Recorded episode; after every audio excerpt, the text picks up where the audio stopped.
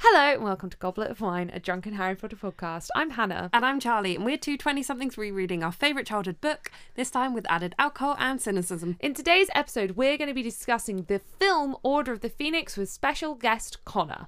Connor. Just Connor. Just no other context. That's who I am. I don't know his surname. Connor, the guy I'm sleeping with. Uh, so grab a glass of your favourite uh, bastardized Guinness beverage and listen along for this drunken reminiscent journey. I remembered it. well done.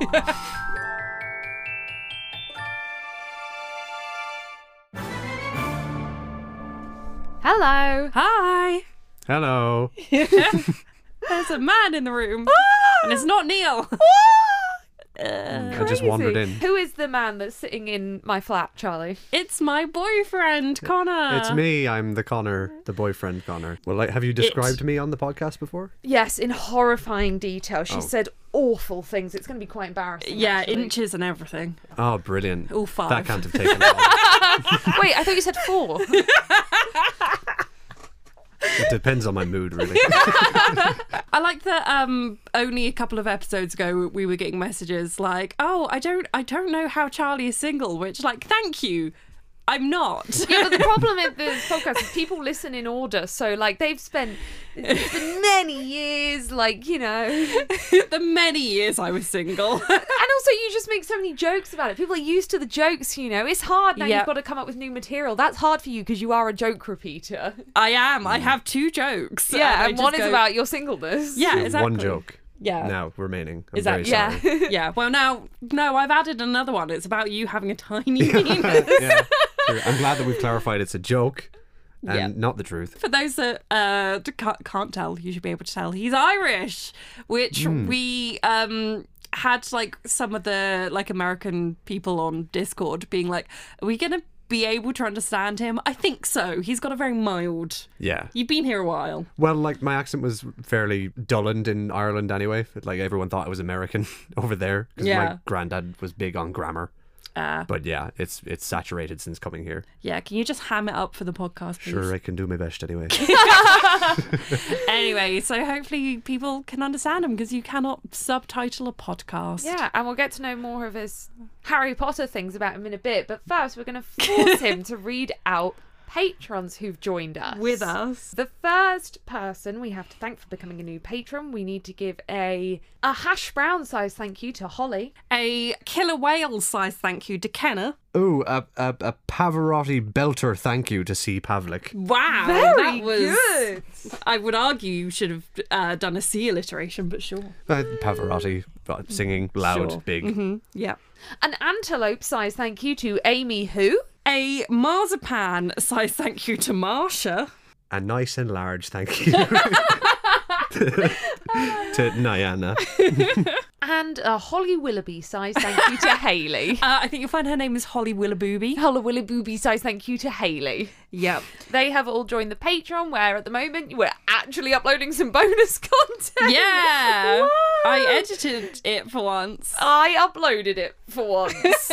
Look at us doing a podcast. They also get access to the Discord, where, as you guys know, recently all the points were reset, so it's a great time to enter the House Cup and make some friends around the world who, for some reason, also listen to this trash podcast. Should we get on to interrogating Connor?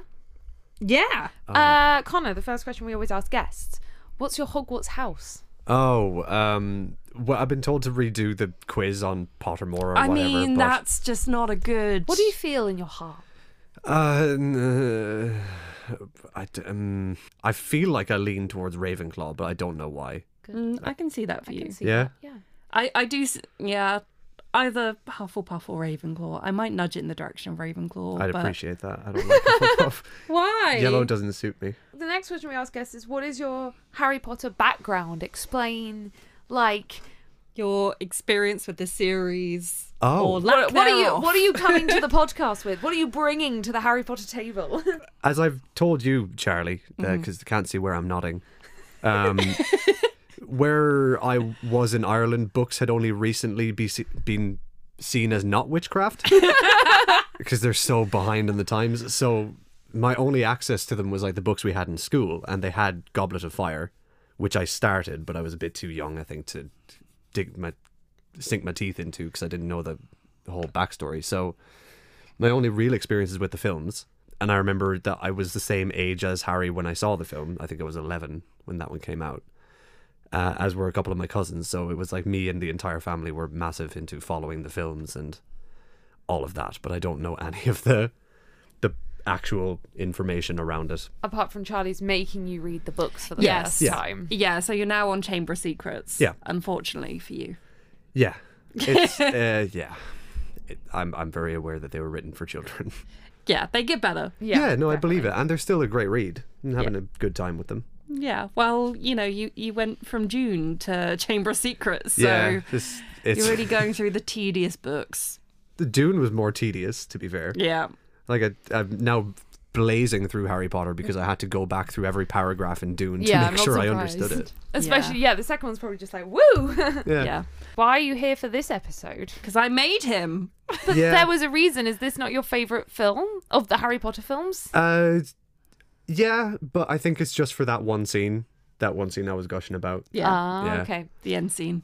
And then the most important question what are we drinking today? Ah, we're drinking. Oh God, actually, any Irish people listening are going to like want to hunt me down. Yeah. Yeah, so I'm kind of trying to throw you in the deep end with it now. It's a it's a black Russian and Guinness, which is uh, vodka, Kahlua, Coke, and Guinness. Wow. Wow. Mm. Have you made this up or is this a real thing? This is a real thing. Um, I I was shown it in the Irish pub that I was working in earlier this year, and I was shocked to discover it's not awful. okay. Let's see. Cheers. Cheers. That's really weird. That is some flavors. Yeah, Like, it's like sweet Guinness. yeah, Oh. I like it. it's okay actually. It's, I haven't had it since I was in the Irish pub, so I'm not sure what I think. I think my taste buds are confused. My taste buds like you're drinking some sort of vodka coke. No, you're not. You're drinking a Guinness. Whoa. Yeah. it's transcendent, isn't it? I like Mm. it. So it's a film episode. So we have our usual chaos categories. Because we can't podcast and nothing exposes that more than our film and episodes. I've I've got a suggestion. Okay. Oh no.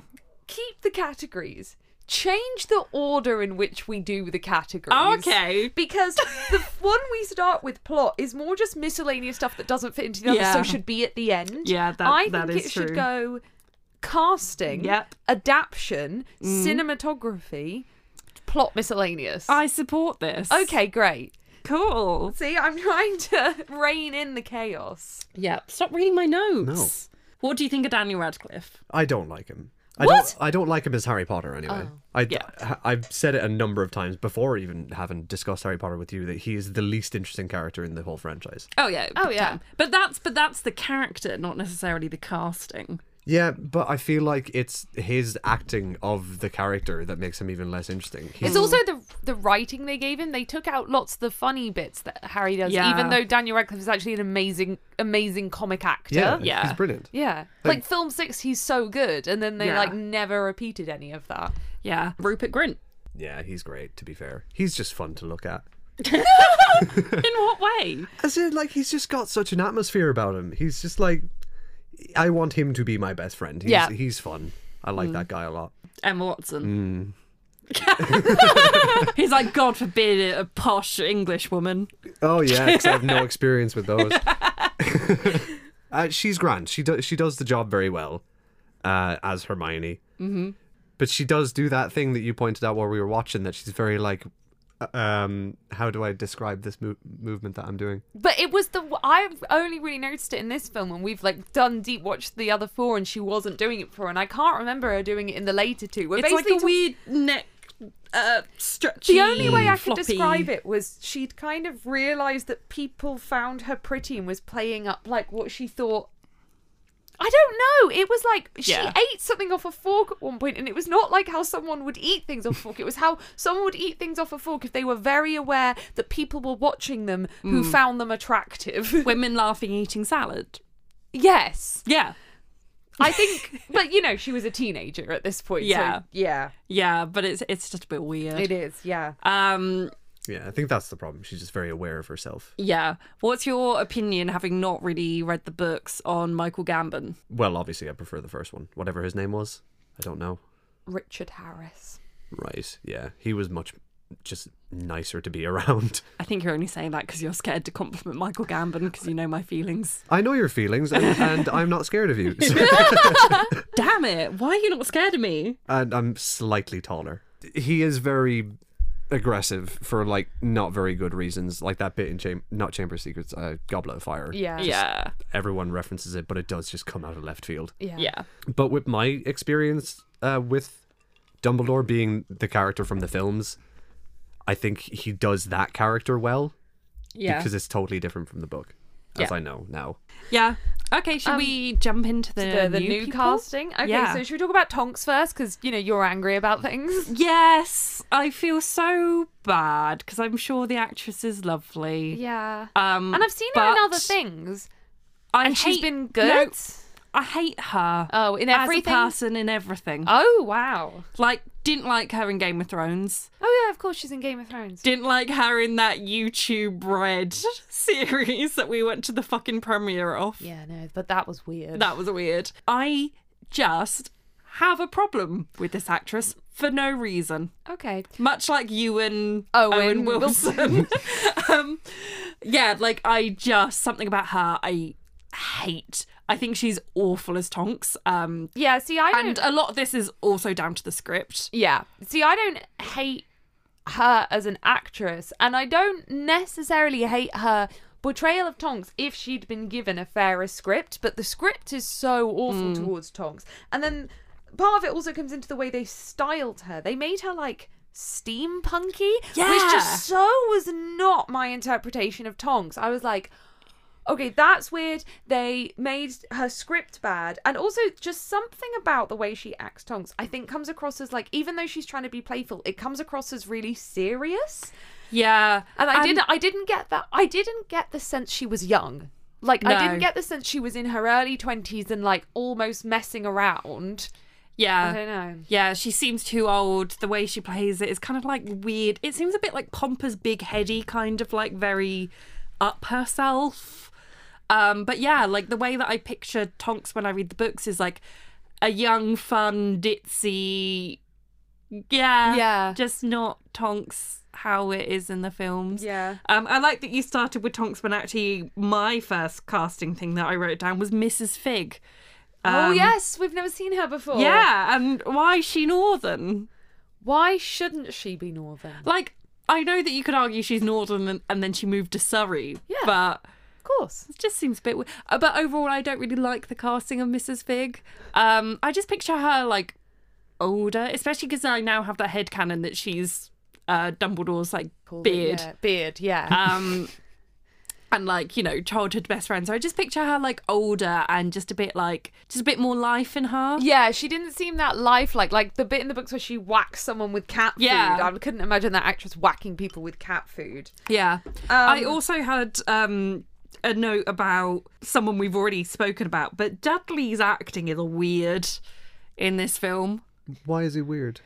Just like the entire like first bit, he's just acting a bit like he's been hit on the head really hard.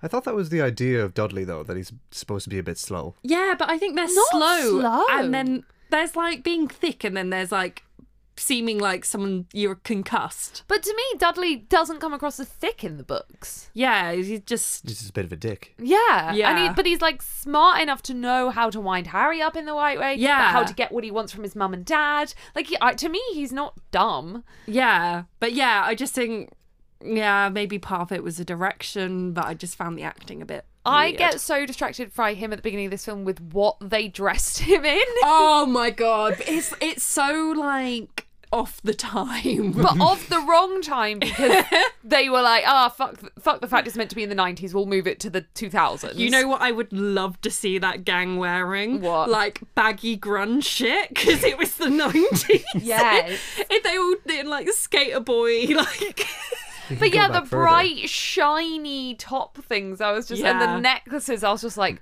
what? yeah. I was just picturing like Dudley and his gang, like the sharks and the jets coming at Harry, like Harry. pick the wrong Uh. part of town. then the other new person in the order is Kingsley. Yes. great. I Love. mean, great cast for the fact that he gets all his lines taken away from Yeah. him, so it's hard to tell. But he like immediately has that very calming presence, and when he speaks, it's very calm, which I feel like Calming, was but like authoritative. authoritative. So Yeah. they got that perfectly. They just didn't give him enough. Yeah. yeah. Absolutely. Yeah, two lines and one of them is racist. That's my entire take Yeah, on it. the like That's fair weird enough. sassy line Yeah. that they He's give got him. style. what you've told me about him in the books, like I desperately want to know what his potential would be as a character. Yeah. but Oh, I think you'll love him in the book. I really. it yeah. sounds like I will. Yeah, But he- he's really cool. I will say that even though they didn't give him any lines, I think I mentioned it in a previous episode. The costuming they gave him is awesome. Like styling the robes to look like some traditional African garb is like a really clever idea by them and using purple which is like an incredibly royal color and Yeah. like tying that into kingsley like it's clever just give him some damn lines Yeah. Absolutely. Them- Such a waste. yeah then we have umbridge Yeah, I always feel bad for this actress because it's like when you get cast as a character that's repeatedly referred to as toad like. and apparently, she's even spoken about this. Apparently, like the casting directors came to her and they said, was something like, "Oh, we think you're absolutely perfect for this role," and she was like. Thank you. Um, Fuck I'm you. gonna have to work out how to take this as a compliment. Yeah. Wow. But I love her. Oh, I she's really just like her. so perfect. Like Yeah. she just does it, and you can tell how well she's studied the book. Like because she Mm. does, she's got all the tiny mannerisms. Like, and, but she's almost invented her own way of doing them. Like, Yeah. She's oh. got this weird like bird-like quality I noticed, where like when she's sort of analyzing somebody or whatever, her like head sort of twitches around. as she's, like- Yes. it's really strange. She's like sort of Yeah. But it's almost like an Analytical. annoyance thing as well. It's like, oh, it yeah, annoys me. like, a "Oh." nervous uh, tick or something like Yeah. that. Yeah, and the passive aggressive way of speaking, like the the way she structures sentences, like yeah, it's Imelda Staunton. Is that her name? Yeah. I didn't know that. That was a thing that I was that I actually did write down in the Oh, notes. well done. Is the conflict between her and McGonagall uh, Mm. when they're on the stairs? I was saying the blocking. It's where you put actors during the scene. I love as the power dynamic shifts in that uh, argument that they sort of move up and down the stairs depending on who is winning the argument. It's Mm. Yeah, just great. It's And then quite- at the end, McGonagall takes a step down because Yeah. she's so shocked she backs off to be with the yeah, students. Like and then it's Umbridge so takes clever. another step up to Yeah. be like, "I have won this conflict." Yeah, it's quite heavy handed, but I don't hate it. Like, Yeah. I quite like it. I'm like, you know what? F- fair. especially because the whole film and we'll talk about this kind of overall at the end has a kind of cheesy quality to it like it, it- the whole film is a tiny bit campy in some ways I was literally about to say it's camp. it is like it, which is weird for a harry potter film and like Yeah. we'll discuss whether it works but to me it has like a camp quality to it so that fits in it almost plays like a stage performance in a lot of ways. Yeah. Like the bit with Filch and the ladder and like spinning around, the kids ducking underneath. That's yeah, all very. it's very theatrical. yeah do you know what Yeah. it would and it, i can see even some of the action scenes working in like a stage performance Yeah, did they them should right. really make a theatre show of Harry Potter. no wait stop luna ivana lynch Wrong hair, love her. yeah Long hair? Wrong hair. Really? Yeah. should have been like dirty dark blonde yeah. but Uh, that apart would from be- that, it's pretty perfect. I quite like the interpretation. yeah, it just gives her it gives her more of an airy fairy look, which ties into my only criticism of her and the way she plays the role is it's a tiny bit too airy fairy for me. It becomes slightly one dimensional. because there are bits in the book where she goes harsh and like she snaps at Hermione or like she will like snatch a newspaper back of someone and she has that edge Yeah. that I cannot imagine Ivana Lynch's interpretation doing. Yeah, I do agree. I don't know how much of that might have been the script. Yeah. Though, because I don't think that those lines were in it. Yeah, it's just Um, I can't imagine it. But then maybe it would have been really cool to see. But yeah, she for for her being a fan cast essentially, she's just so perfect. It's like where did you wh- how did you pull this girl? Yeah. You can definitely see how they would have interviewed a lot of people and like interviewed, auditioned. auditions. and ended up with her for sure. But yeah, I do I do agree she's slightly too one-dimensional, but I think you know, a lot of these like quite young actors, you can say that they kind of pick the main trait of the character and Yeah. only act that. Yeah. Um, and, and she's so different from like the other five in the group at the end. Mm. She really stands out compared to them all.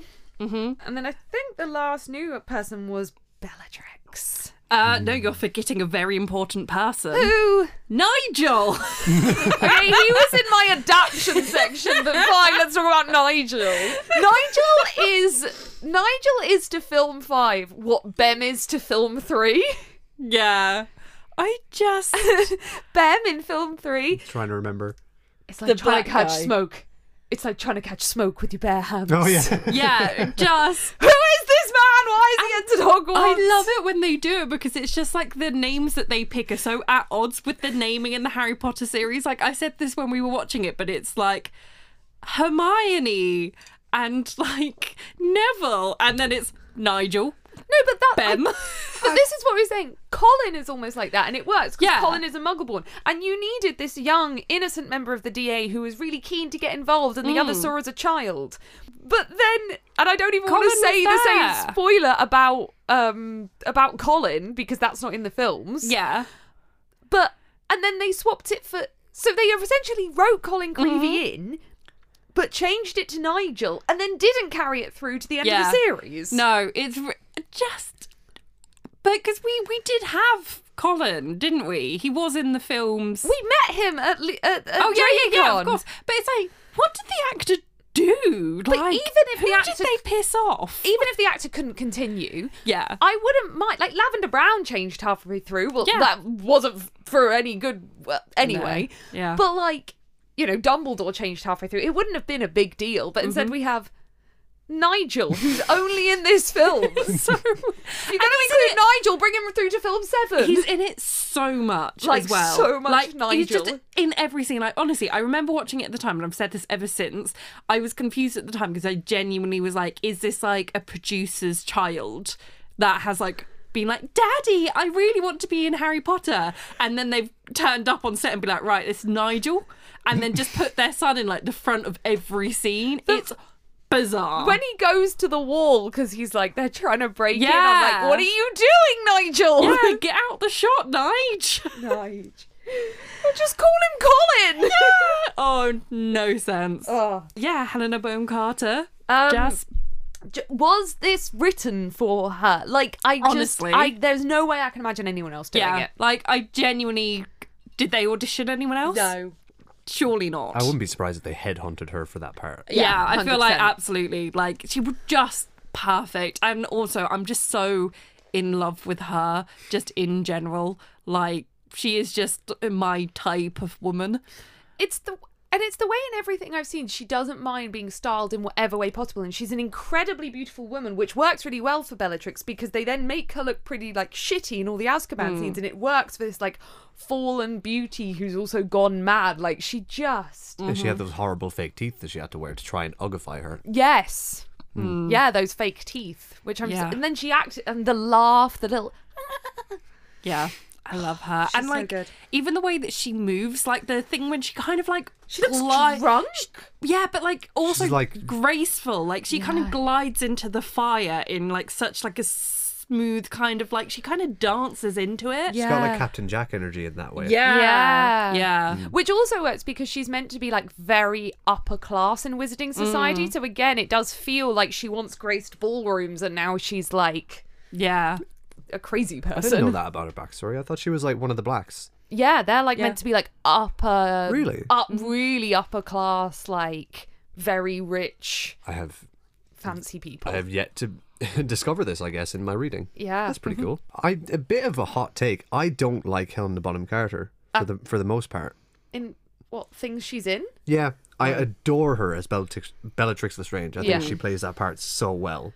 But in anything else, I'm just not that fond because I think she just sort of does the same thing. I think I can see what you mean from the kind of Tim Burton standpoint Yeah. Yeah, where yeah. so yeah. But yeah, I think her when she's not just doing When the Tim she's- Burton shit, she's yeah. amazing. Outside Yeah. of Tim Burton, she's good. But She was very good in The Crown, where she's playing like a actual like historical figure who she was studying off of. Like she Mm. does a very different performance to all the Tim Burton stuff. But I do agree they often give her like that same role in all Yeah. the Tim Burton stuff. yeah, yeah, to but be that's killed just by Johnny what Depp. Hmm. Tim Burton is like he just Yeah. makes the same film over and over. Should we go to adaption? Yeah. Why do they constantly not give Harry's Patronus a shape? I, Uh, yeah, it's weird.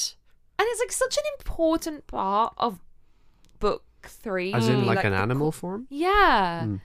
And but then when he's getting rid of the Dementors at the beginning of the Hmm. Yeah. film, it kind of is like a ball that might have antlers. Yeah, and then later on, when they're doing the Patronuses in the DA, they all have very distinct shapes. Yeah. like a lot more distinct than I ever pictured them being. Like, Like- oh, how they did it in the film is how I pictured them, but then Harry's becomes a weird ball. I always pictured them as like vaguely animal shaped. Mm. Hmm. I didn't picture them as looking like a literal like Like holographic projection yeah of an animal. Yeah, yeah, yeah. Maybe Harry's Patronus is just representative of his personality. A There's not lot of shapeless Bland. mass. Yeah. yeah. So, like, this is kind of a note about the whole thing, the whole way they did an adaptation, but I especially thought at the beginning. The film is really, really, really fast paced. Yeah. And it's like well known that it's the shortest film for the longest book, but it's clever because as when I was watching it, it took me a really long time to like notice anything they cut out. And they just because they do every scene but really short and then move on to the next one. Yeah, because they don't put any plot in.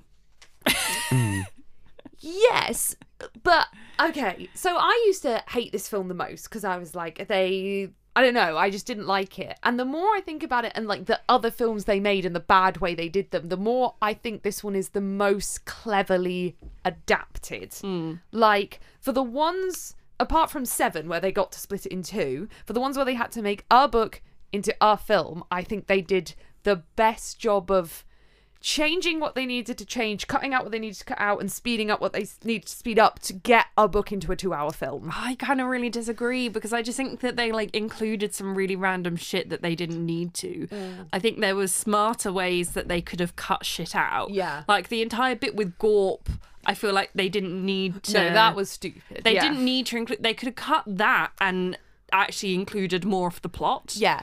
So that kind of annoyed me. Like, you know, we have our entire thing about how much better they could have done, like the Sirius not being there re- reveal. Like, Yeah. I just think that that loses any impact in the film. Yeah. Yeah, I don't know. I feel like they could have done it s- smarter. Yeah. Yeah. I, the thing is, like, I, fa- I have really mixed feelings about it because I think it's parts of it are really, really well adapted, and then they kind of bungle it at the end when that's the bit they rush the most. Yeah. But there's loads of things in general that they do really cleverly to adapt it. What, okay, what I think they do well that the other films don't do as well. So basically, they use film in a clever way to change the source material to suit the medium of film. So I feel like basically That I was a know lot I, of I know I words. still said that badly. I get it. Okay, so basically, in some of the other films, they Mm-hmm. just use exposition loads to try to get the book's point across. They're just like, let's just talk loads Yeah. and like they'll get it. This film, in a lot of ways, does some smarter things like the montages of the newspapers. Yeah. The there's loads and loads of flashback scenes and Harry having memories and things like that. So they don't have to have someone doing a load of exposition That- they know that their medium is film rather than a book and are clever about how they show things. Yeah, that is true actually, because I think something that a lot of the films do at times, you have like random bits that sound like video game audio. You know, a bit in like video games where they essentially explain the plot and what you have to do next. Yeah. And it's just like the characters, the dialogue is weird because they're trying to explain to the audience through having a character say. So they just speak in a way that you would never actually, you wouldn't explain what was happening or what you were going to do next to the room. But all of these characters will just say, wow, this just happened and now we're going to do this. And it sounds like it's out of like a Harry Potter PC game. Exactly. Where it's trying to tell the player what to do, but it's not, it's in a film, but it's because.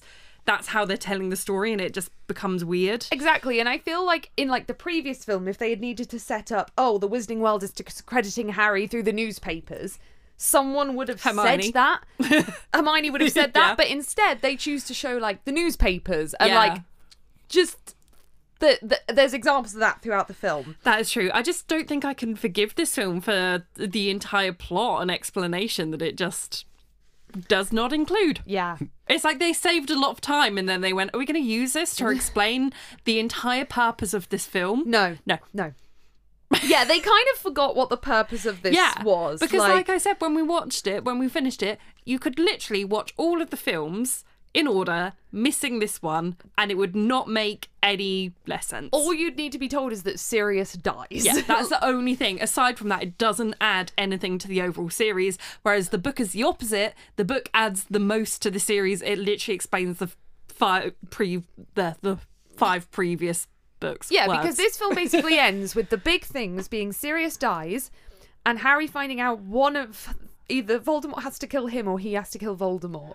Yeah. that wasn't the important part of the prophecy. We kind of already knew that, so it's Mm. like okay, what else? No, nothing else matters. no, okay, nothing, good, we're done. Nothing else. We're moving on, and we're moving on to why are they flying along the Thames? That is annoying. they fly directly at a boat as if it's like, who cares if we get seen? Like the driver of that boat. There's like the, the camera f- from their POV is facing the boat. You can see people on the boat facing Mm, the camera. yeah. That will have clearly seen these brooms. Like, do they have a, a, a wizarding equivalent of a neuralizer from Men in Black? no. Well, Yes. they've got like memory memory charms, reversal but- charms. But they're trying to secretly remove Harry from that house so the government doesn't find out. Yeah. And then they're like, what if we flew in front of some boats? The Muggle Yeah. government is fine. We can show them uh, Harry there. It's, It's, fine. it's like they owed the London Tourism Board a favour. Oh, it's. f- I feel like at this point Harry Potter is contractually obliged to show a shot of London at some Yes. point. So they were like, "We've got to make them fly along the river." Because as we know, this is a film that was entirely, set and entirely filmed. Oh, based in London. The entire films, all of those Great Lakes, The all of those castle. castles, just in It's just in London, Wa- not Watford, London, Watford, but Watford's actually. in London. Yeah, yeah, they had Grop tied up in Green Park, right? uh, yeah, yeah, yeah, Mm-hmm. 100%, exactly. Yeah, Yeah. Hogwarts is uh, the Tower of London. Oh, Yeah. yeah. I knew I recognized it. Yeah, that's right. Yeah. Mm. Oh, funny. What was the fucking point in bothering to put creature in? yeah, just So uh, is, is that just so he makes sense in the later films? Yeah, but he had a plot in this. He's meant to have a plot in this book. Oh, oh, he's you like, mentioned, yeah. He's an essential part of the end of the book. yeah. What? Really? Like, Yeah. essential to the plot. Babe, I cannot stress enough how little plot this film has versus the book. Oh, that's why I f- I feel like I, d- I, am coming into this with so little knowledge. yeah, it's quite funny. I like it. but yeah, actually, I suppose it is. It's about the last one because by the time they were making the fifth film, I think the seventh book was out, so they were finally going. Do you know, fucking hell, we might need to um, we might need to start prepping some things. yeah. Shit, we better do the bare minimum with this character. Just include him for one line, and then he's never in it again.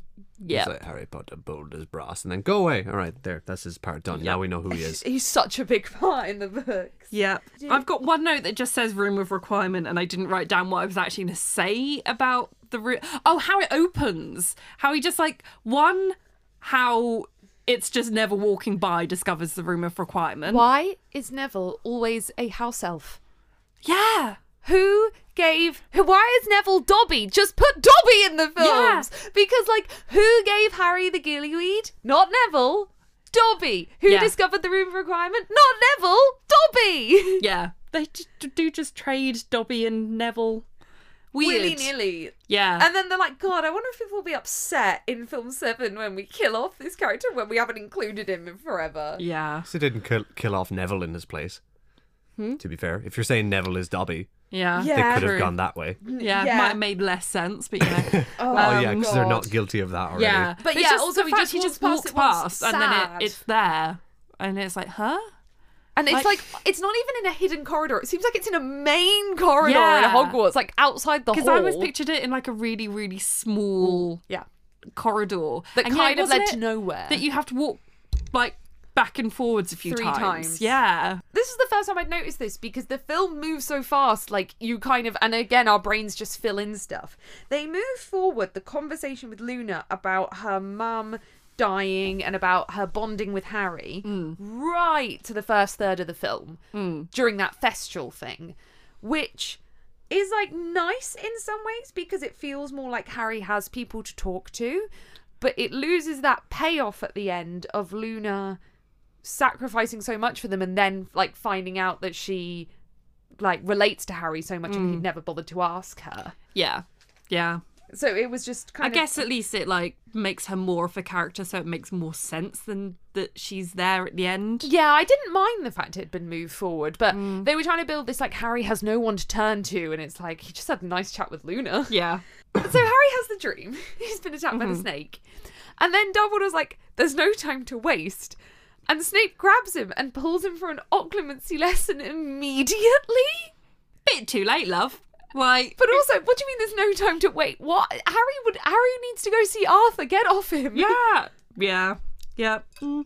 There's a lot of winking in this film. There is a lot of Like winking. a lot of winking. a lot of winking. I said it during the film. No one closes their eye entirely when they No, wink. they- Sirius does it twice, and it's just like uh, it looks like a twitch. Yeah. And Dumbledore does the same thing. It's annoying. Yeah. Uh, Can but- you wink? That was awful. Can you do the other eye?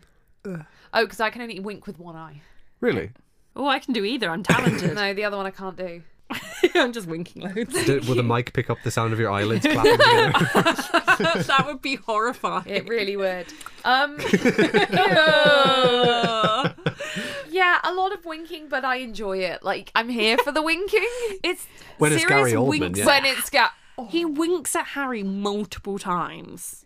I believe it's three times that he winks at Harry. Speaking of weird things happening a lot, Daddy, the amount Daddy's home. within like a twenty-second span of the film, Molly Weasley says "Daddy" three times, And she doesn't including even- twice in one sentence. She doesn't even have that many lines in this film. So No. what percentage of the words she said in this film were the word daddy? Too many. How much did she get paid for each utterance of daddy? Great question. Now we're thinking about the right question. Yes. Yeah. This is this is your contribution. Great. Well, also the fact there's a lot of raw meat in the film. That was something I picked up on. yes. Very good one. Weird also a lot amount of of raw meat. Yeah. Um, Weirdly, there's some like conspiracy to do with veganism somewhere deep in in between the lines of the script. But Yeah, that or this film was paid for by like the London Tourism Board and a butcher. Sure. They make Neville tell the story about his parents rather than it being split between the pensieve in the Yeah. previous film and the hospital, which, like, it just doesn't feel important. Like, he's just kind of like, oh, my parents were tortured. It's like, okay, great, we're moving on. Cool. What? Yeah. Like, you just lose all There's- impact. There's a lot of like very awkward scenes in this film, and this is like one of them where it's just kind of like that, and then there's just like silence, and then Yeah. it's like moving on. Moving on. Yeah, it just takes away all the impact, which, like, yeah. they reduce Neville's character down anyway because they cut out, I'm not going to say it, but the big thing about Neville at the end. So it's just kind of like, okay. Yeah. Great. Exactly. Yeah. I'm sorry, I'm stifling you now. For No, the, it's No, Sorry. no, no. They It's all actually know. quite fun. Yeah, they they all know the listeners. Yeah. So they cut out Marietta and switch the snitch to Cho, Yeah.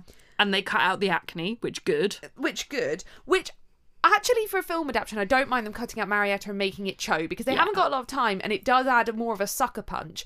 But they then say at the end of the film that Cho told because of Veritaserum. Yeah. But Harry acts like a dick towards her afterwards. Yeah. I'm like, she was literally tortured into giving this information. Yeah. Yep. Harry's a dick in general. Well, Yeah, yeah, he is. but he's literally like, I hate you now. It's like, she took truth potion. What do you want her Yeah. Mm. to do? I guess, yeah, I can see why they removed Marietta, and it does give them an easier way to end that relationship between Harry and Cho without having to do the whole like Madame Malkins and all the crying. Oh, Madam Puddyfoots? But yes, Puddyfoot. I was like, sorry. the robe shop? no, a different Madam. There's too many Madams. But, Madam, there's no Quidditch in this film. Oh Not one Quidditch. yeah. God bless. Because I was like, Ron's with them with the giant. Oh, there's no Quidditch. So you Yeah. miss all the keeper malarkey. Yep. Mm, It's Can't- just weird. A can't say I Harry Potter blame film, them. no Quidditch. Yeah. Uh, you pointed out there's just no need for Grawp in this film. Get out. yeah, yeah. Like the only reason he's in it is then so that there's the whole bit where then the the rope is there and it's empty and then but like you, you could have done it without. You could have just had her be like, "Oh, we're walking into the forest. Oh, and and now there's the centaurs." Yeah. you didn't need the giant bit. Yeah, I would have rather had that time spent on plot. Yeah, or they could have come up with another way for them to escape Umbridge. Like for all I care, like it's Yeah. just it was just unnecessary to have It that whole wasn't bit with needed in the Grawp. book. It wasn't needed in the film. Yeah, and then they add in this whole thing of Hermione being a better character than she is in the books and being all perfect and removing Mm-hmm. all her flaws because Grawp actually physically picks her up, and she's like, "Put me down." In the book, she loses her shit. Yeah. She just completely is like a sobbing mess, and Harry has to be like, "You're f- okay. We're fine. You're fine." Yeah. Here, Ron's trying to help her, and she's like, "I'm gonna save the day. Fuck off, Hermione." Yeah, it's very like hashtag girl boss. Yeah. Don't like it. But they just okay. So we were kind of playing a slight game of how many lines does Rupert Grint have during this film? Oh, yeah. Not And- many. And like I stopped counting, but it's at least a four to one ratio between him and Emma. Oh yeah, I would say But that's That's because they generous. use they use Hermione as just an exposition machine. Yeah. yeah. She just says things that the audience needs to hear. Yeah, Yeah. and then they give Ron's good lines to her. And then they make Hermione braver and funnier and more powerful when Yeah. Ron is braver than her and like funnier than her in the books. It's annoying because she was such like a fucking like she was not a subtle actress in this Mm. slash anything. It's just she was just so over the top and like pantomime with it. Yeah. And it's like the directors and stuff were like, this is good acting. Emma Watson can act when actually Ron's a good actor because it's more un well. Uh, Rupert Grin's a good actor because it's more understated. Yeah. He's so good at those like subtle facial expressions. Yeah. Whereas like everything that Emma Watson does is so look at me, I'm Hermione, Yeah. like really theatrical, and it's like they took that big acting and they were like, this is good acting. Let's give her all of the lines and all of the spotlight. When actually Rupert Grint runs circles around her in terms of acting ability. Yeah. But they just really minimised his role. Yeah. And then I feel like it almost reflects in the actors as well because Rupert Grint does the least with the kind of Harry Potter thing and like with this like back to Hogwarts thing, people were kind of like, oh, you know, he's talking the least and not joining in the most. I'm like, I wouldn't be surprised if it's because of how the films treated his character. Like, Yeah. he's perfectly aware he was hard done by compared to like how Emma was treated and lines given and stuff like that. So, and it just Mm. Yeah. Mm-hmm. gets worse and worse each film. We get the memory scene with Snape's memory of Harry's dad, but it is so short and so unnecessary to the overall plot of the film. I don't know why it was in here. It Yeah. lasts 30 seconds. It's just Harry's dad being like, nah, ha, ha, I want to remove Snively's pants. It done. Yeah. Why And is it in then there? There's nothing there's no like repercussions. There's no Harry dealing with it. There's no the explanation. So all it does is just set it up to make it look like Harry's dad was a bully, and then it's But then Harry doesn't deal with that. He doesn't run to Sirius and ask him about it. yeah, which again then makes Sirius's death less impactful because it like you you don't get a lot of Harry really leaning on Sirius throughout the films like you do in the books. It almost makes that line at the end, like "nice one, James," which was a really clever line to add. Yeah. Worse because we now think that James is a dick, and we Dick, never yeah. get that resolved at all. yeah. It was just really stupid that they bothered to put it in there because it was thirty seconds. Fred and George would not have interrupted exams. They just wouldn't have. They didn't want to interrupt the OWLs in the books. They were better than that. Yeah. Actually, I was going to ask about that. Did they just get full on expelled after that whole stunt? Well, no, that- they, that was they, them They leaving. quit. Yeah. I was They just thinking quit that school. because They they, were just- saying uh, their whatever ambitions Yeah. lie outside of acad- academia or whatevs. They're just done. I was thinking they're just like throwing away their time at Hogwarts. Yes. intentionally. They go and start a joke shop. Yeah, I, I remember that. I, I liked it. I'm, I believe you when you say that they wouldn't have in, interrupted the exams, but I don't know that. And the Fred and George in the films, I like them. I think that's pretty cool of what they did. I think I prefer Fred and George in the films to in the books. What? How? In the books, they can just be really dodgy bullies. yeah. They do a lot of dodgy things in the books. But I like the fact they're like they- they're morally ambiguous because the books are longer and we get the time for that. Yeah, I guess. But I, don't know. I don't feel like the. I don't feel like the books are critical of Fred and George. I feel like they're like, here's Fred and George doing some really horrible things. Isn't it funny? And it's not critical of it. So, Uh. So far, in my experience of the book, there's a lot of that though, because like Ron and Harry like say things that are supposed to be seen as like friendly banter, where it's actually just being really horrible and bullying Hermione. Yeah. And it's like, lol, no, that's just how kids are. It's fine. Yeah. This is how boys are. Cope with it, girl. Yeah. Yeah. I think it's fucked. Yeah. Yeah. Yeah. Yeah. You're not wrong. So Harry has the vision about Sirius. And he's Mm-hmm. like, Hermione, we need to hurry. We need to go to Umbridge's fire. And they start running. And then the next scene starts and they're in different clothes. Yeah. They just went and got changed. We have to go save Sirius, but I'm not doing it in this tie. I can only think the reason they want to do this is they didn't want them in their Hogwarts unit. But then the lack of foresight Yeah. with this really. is ridiculous. It just reads like a continuity error. Yeah, it looks like they've done something wrong because Yeah. we're in such a rush. It looks like they did um, like the Superman like running, d- undoing the tie, and then Honestly, I would have rather have seen that Well, than yeah. the ridiculousness of Like- the way it reads. Tear open their Hogwarts shirt and instead of Yeah. like a logo, it's just like this fucking thatch jumper. Yes. I just wrote the slap because it made me gasp. Like it's a lot. Yeah, you had a visceral reaction to that slap. Because I didn't know, I forgot it was coming. Like, it's not in the book. She just full on whacks him around Hmm. the face. Assault. I liked it. It was just kind of, well. no, it Hannah's was, way too into this slap. no, because she just, like, lost it, you know? She'd cracked. All right, I'm Mm. I'm kink shaming. Well, she has dom energy. We've we've discussed Oh, this. she absolutely. She's with a the pen, like, she's you deserve a to be sadist. punished. She's got a knife kink. Like Yeah. absolutely. yeah. She's Mummy, absolutely- sorry, mummy, sorry, sorry. mummy. Okay, so they go to the forest. The Thes- the Thestials, the centaurs run off Umbridge. Then they arrive back at the bridge to meet up with the others oh yeah, to go back, Back to, to the, the forest to Thestrals. get the the what?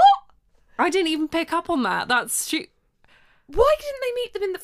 They just. I feel like a set designer made this bridge and was so proud of this bridge, and it's just included in the films constantly. And it's like, what is this bridge? I don't get your issue with the bridge. Because it's just like I don't understand what where this bridge is going. To the ground. It's it's just in the films a disproportionate amount when there's not a like single mention of a bridge in the books. there isn't. No, there's no, bridge. Oh, okay. So it's just like I just feel like they made this bridge and they were like, "It's a really fucking nice bridge. Let's put this in the films or wherever." To the point when then they're making them go out of the woods to the bridge and then go Yeah, back into the because woods. they even say the line how much further into the forest implying they've been walking into the forest for quite a long time then they have to walk back out the forest get back up to the bridge then walk back into the forest to get the thestrals It also makes it weirder that they would think to use the Thestrals because in the film, in the book, they think to use the Thestrals because they appear. Appear. And they're, they're like, oh, in this it's like luda's like we'll fly of course yeah. why you're on the bridge you're close to hogwarts and umbridge has been driven away go back and use her bloody fire Exactly.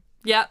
i wrote missing out dom so disappointing i meant department of mysteries i was trying to like do Oh. shorthand Yeah, I had that note. They just, there's like an entire chunk where in the Department of Mysteries, they go through loads of different rooms Mm. and it's really fucking good.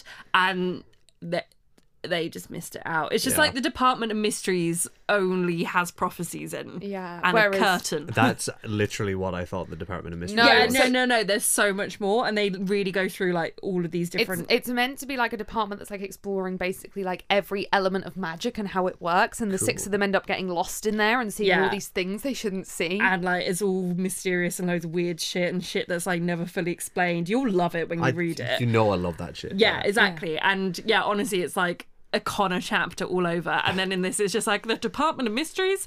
Yeah, we've got some orbs And and, we've a got- curtain. and we've got Where a we keep door our that snow leads, globes. and we've got a door that leads to an hundred foot drop yes, for no for reason. no reason. Don't worry though, you'll be fine. You'll stop like a foot off the There's ground. like a cushioning thing. We Yeah. won't explain why. we just couldn't afford the stairs, so we Um, enchanted it. The stairs are actually being cleaned right now. They're normally there. So then they get there. Harry walks to row 97. Sirius isn't there. And then from five rows back, Neville goes, Oh, Harry, there's a prophecy with your neighbour? like, what? The whole point was them being led to row 97 because the orb was on the Yeah. corner of. Ro- uh, And it's also it's like the moment when it's it's just like Sirius isn't there. Oh, by the way, there's a like they don't spend any time on that moment of Harry being like, no, fuck, what have I done? Yeah. It's just like, oh, Sirius isn't there. Oh, what's this cool orb? and then the orb starts auto playing. Literally, when you're scrolling Netflix trying to decide what to play, and, it's then like, it "Boop." annoyingly starts like auto Yeah. playing, which my god, I wish you could turn off. It's you know, I feel stressed when I browse Netflix. No, same. I don't I like want it. to just be able to pause and think and read, but you have to constantly keep moving or shit starts autoplaying. It's so stressful. Netflix, if you're listening to this, shut that shit down. But anyway, why does the prophecy start autoplay? So Harry hears the prophecy before the big showdown. Yep. And all his friends hear it too, and yet the showdown plays out in the same way. yeah, and it's they're trying to get the prophecy, but if they were there, if the Death Eaters were there invisible, they would have just heard it. So And like the whole point is Harry tries to protect this prophecy not because he knows what it says, but because it's the only thing keeping his friends alive. Yeah. So he actually doesn't care. He doesn't care if it smashes, he doesn't want to hear it. It's just a protective thing for his Yeah. friends. But now he hears it and he's like, I don't want to give it to them because it's about me. Mine. At nine, no, it's mine. like, oh I don't know. and it just spoils the ending. I wrote in big capitals the line "Nice one, James." What a great addition from Yeah. the scriptwriter. Wow. Yeah. I was only Fucking- thinking about that line the other day, like outside of this, that I love that. That just so like tugs on a very specific Mm. heartstring. Yeah, I think it's because like the book does it in a lot of like very subtle ways. And like other characters making passive aggressive remarks about it and stuff. But then it's not included in the film, so they had to find a way to just like throw it out there. And they did such a good Yeah, job. they did. Like it hurts.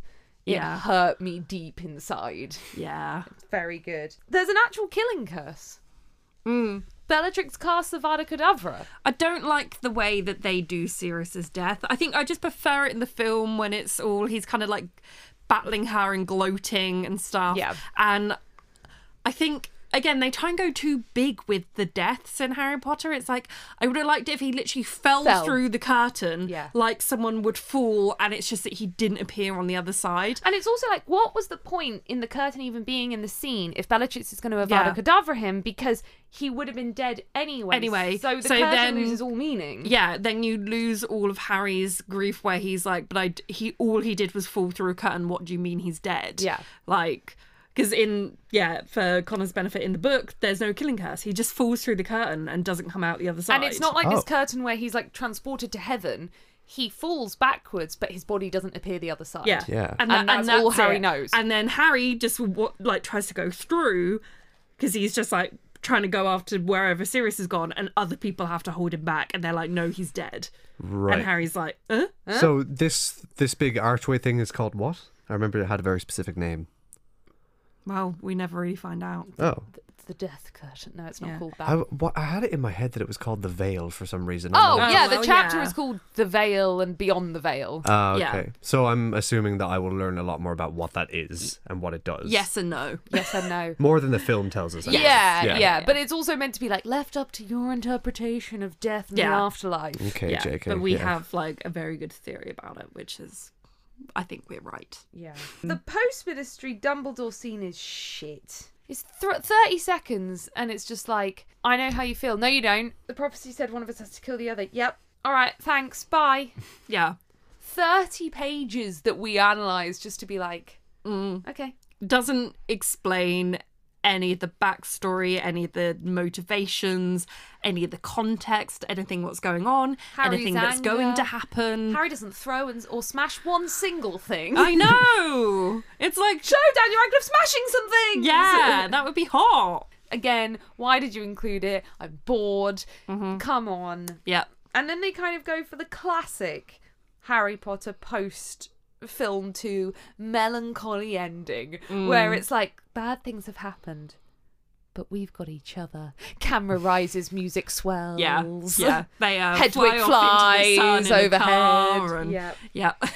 Can we talk about the cinematography, aka the film production that for some reason we originally called cinematography? And now we're stuck with it. yep. Um, Which hopefully Connor can speak again I because you had- didn't have a lot to say about adaptation, obviously. I had one single note about cinematography, Yeah. and it's in the beginning because that's what I still cared about taking notes. Okay. It's Oh. just with the bit with um with Dudley in the playground. Mm-hmm. It's it's because I've had to do like editing before, so I I I appreciate this the color correction oh, yeah. that as soon as the weather starts changing, it goes from an orange tint to a blue tint. It's just Uh, really nice. I think you will find the um, official um, term for that blue tint is the Twilight blue tint.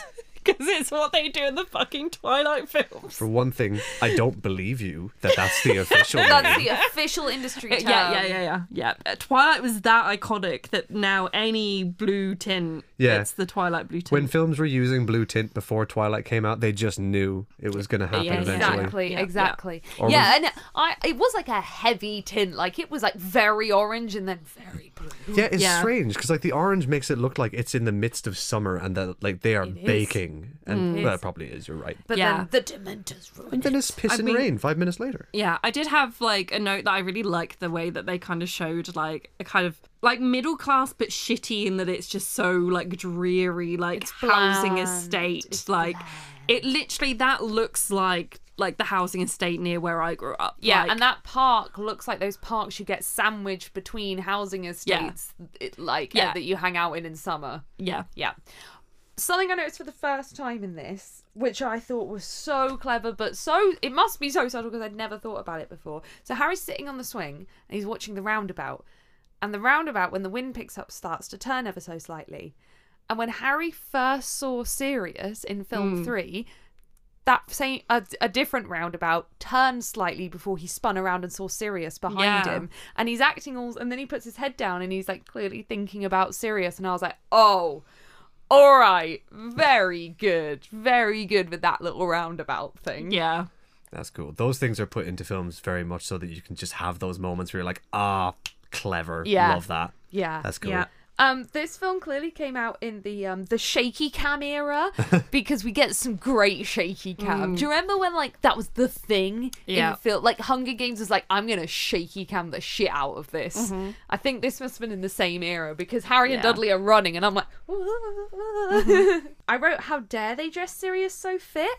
What was the costume designer doing? Um, I had a random note before this Okay. um, with the Dementors thing. I never noticed before, but there is a whip noise sound effect Yeah. when Harry goes to like curse the Dementor away. Which one? What was that curse? But it li- literally goes. Whoosh! Wait, hang on. Did he curse the Dementor? He kind of it's weird because he kind of pulls his wand out and then does something, and then the Dementor goes, and then he does the. I didn't notice. I thought Yeah. he just like literally jammed his wand into the side of this thing's head. Yeah, that's kind of what he does, and there's kind of a spark and just like a whoosh noise. I didn't hear Yeah. the witch. So it's kind of like he did a bit of like weird stunny thing, but yeah, it goes. whoosh. I never noticed it before until I was like, Hmm. There's a He little whipped red it. spark as well. I yeah. noticed. So that's kind Maybe of he like did, a he just stun. whipped the Dementor. Yeah, but yeah, just the. whoosh. It's like you know when you had that iPhone app back when iPhones were really old. and it was like, Oh yeah. yeah, Oh, the same kind of thing where you'd have the beer app and you're like, Mm. Yeah, tilt yeah, Oh it yeah, yeah, around. yeah. yeah, yeah. That was the real magic. A- j- honestly, apps should just go back to that. Yeah. Yeah. It was a simpler time. We don't need The Candy light Crush. app.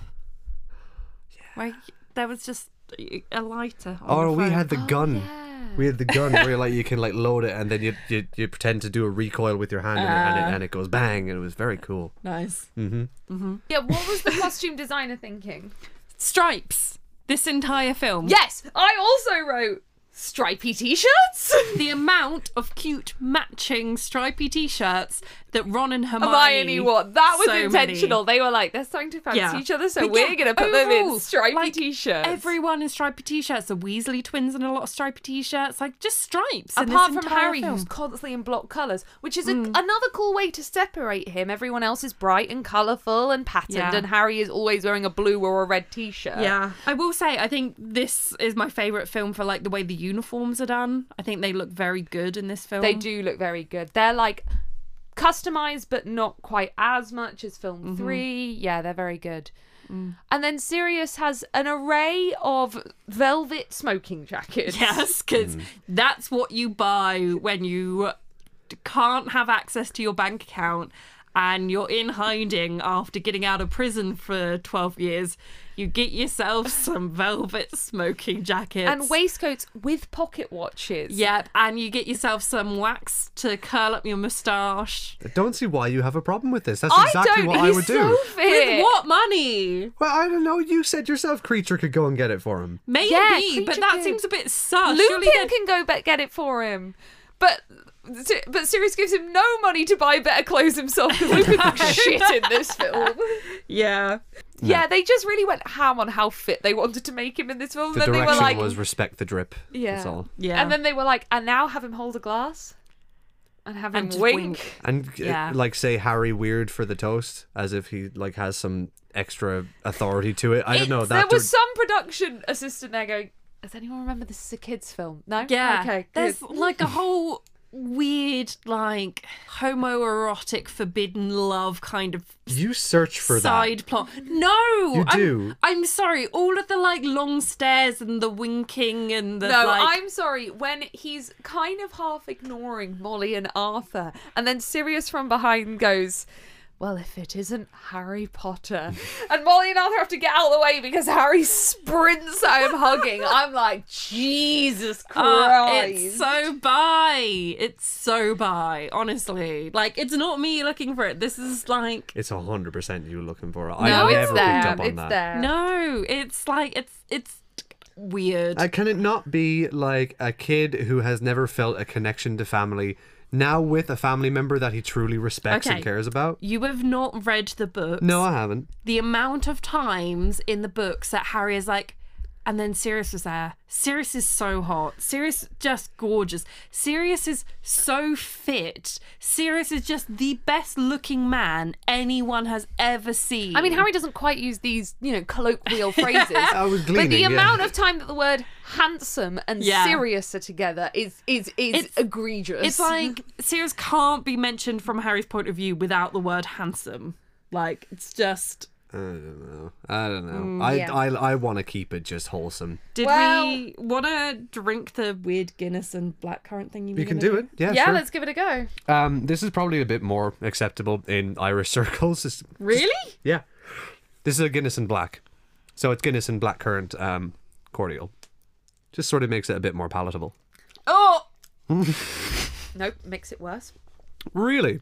It tastes like I have drunk a load of Guinness, gone home, drunk a load of squash, realised I need to vomit, and Yeah. vomited a mixture of them both back that's up. exactly what it tastes like. That's good. That's good. That's exactly the reaction that most people would want. I'd say. What did we all think of the way they did the ministry? Yeah, it's good. It's good. It's impressive. Like it's better than it being like a fucking town hall. Yeah, I like the way that I think I think I read and I think it looks like like that they made it look like an old fashioned underground station with like the curves, Yeah. and, like the green tile Yeah, that you see in that's- like some of the central underground stations, and I think that's like so, so cool. Yeah, and I think it makes sense as well. It's kind of the like implication that they took over some tunnels. Exactly, yeah, Yeah, like because that's let's fun. face it, wizards cannot do Wizards tunneling. can't build for shit. No.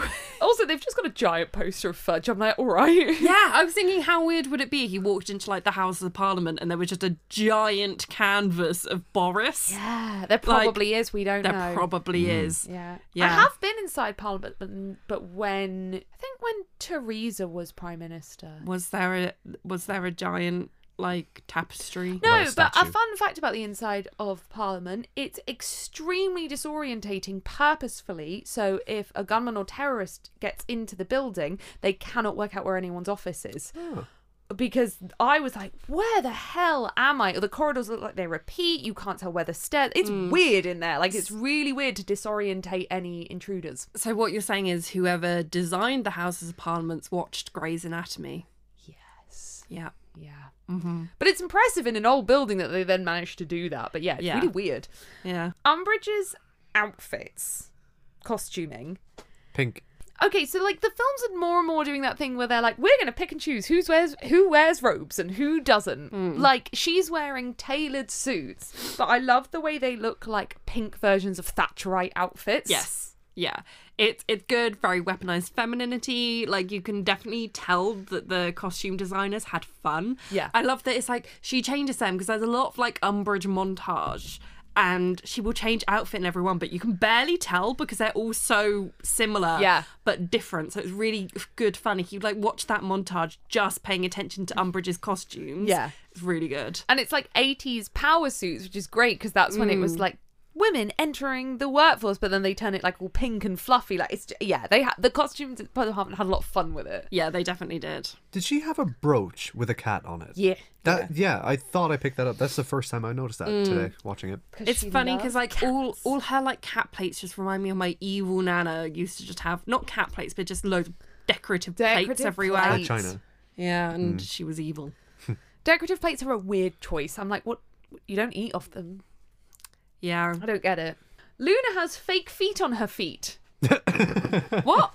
Okay, so I've met Nick Dudman, who was the prosthetic artist in Harry Potter, because he was a patron at my university. And one thing he told us when the like came when he came round and like talked to some people is that scene where she's in the Thestrals, she's wearing prosthetic feet over her feet because they were filming for outdoors for so long, and it didn't they didn't want it to be her real feet because a she'd freeze and b People would masturbate. to her feet. Exactly.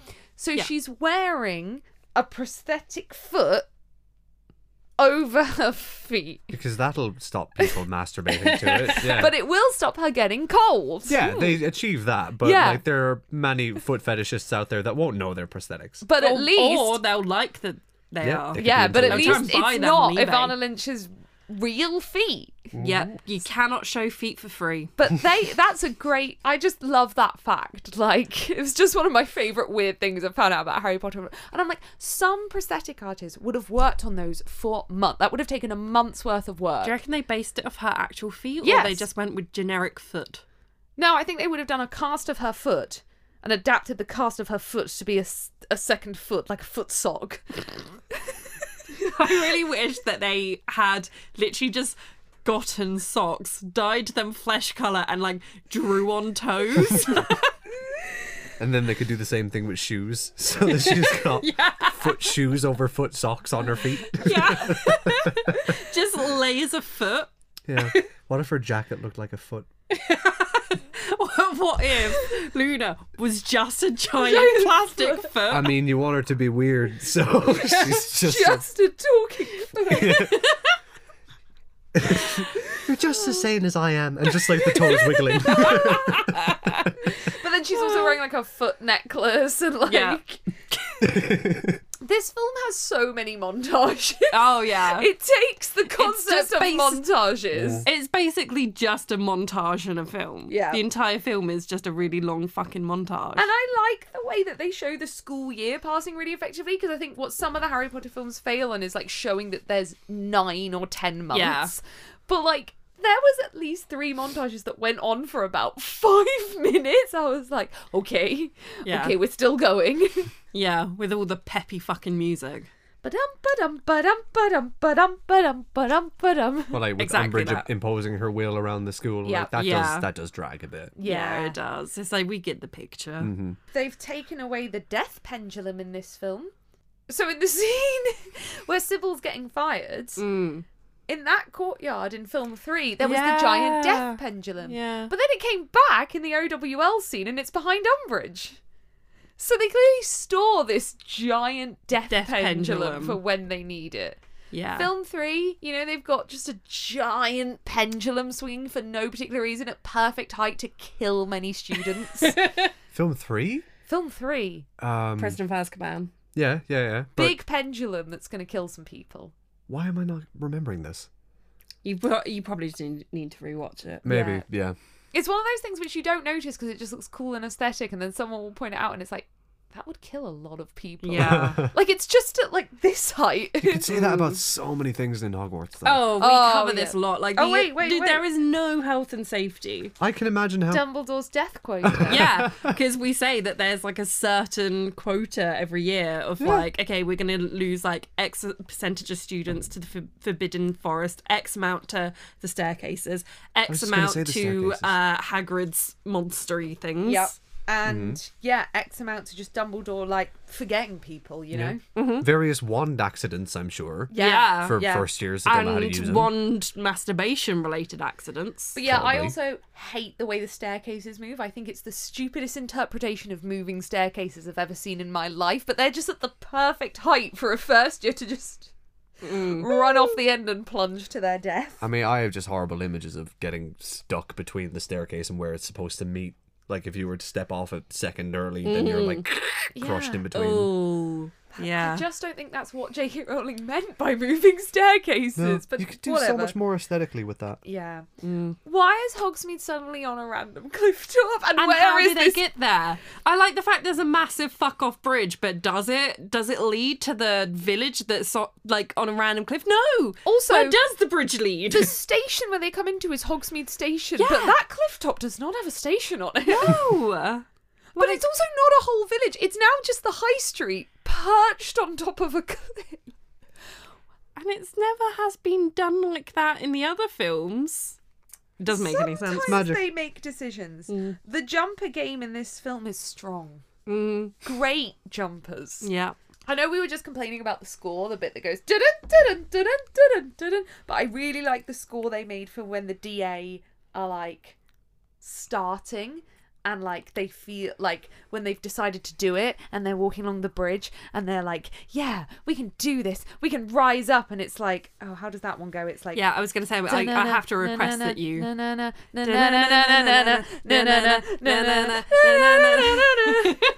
one is great. Yeah, I it love is, that yeah. one. I only mentioned the score to you during the film Mm. that like when uh, Harry hits uh, Bellatrix with the uh, cruciatus Yeah. Mm. curse and she's like on the ground, you can hear like a cello. I think just going like, "Meow." and Yeah. it's really like foreboding like Harry's turning bad. He's gonna kill her. Just kind Yeah. of weird shit. Because Yeah. you're a little bitch for sound design, aren't you? I am because then like Dumbledore shows up and there's a big swell and as soon as the fight starts, all the music cuts out. It's fucking brilliant. I adore that scene so much. yeah. I do think it's amazing because I don't, in some ways, know how they do scores because, like, surely you have to have the final edit of the film before they score it entirely because, like, it fits so perfectly to every tiny moment. But they'd have a storyboard, I think, so they'd have a vague idea of what the shots are going to be. Right.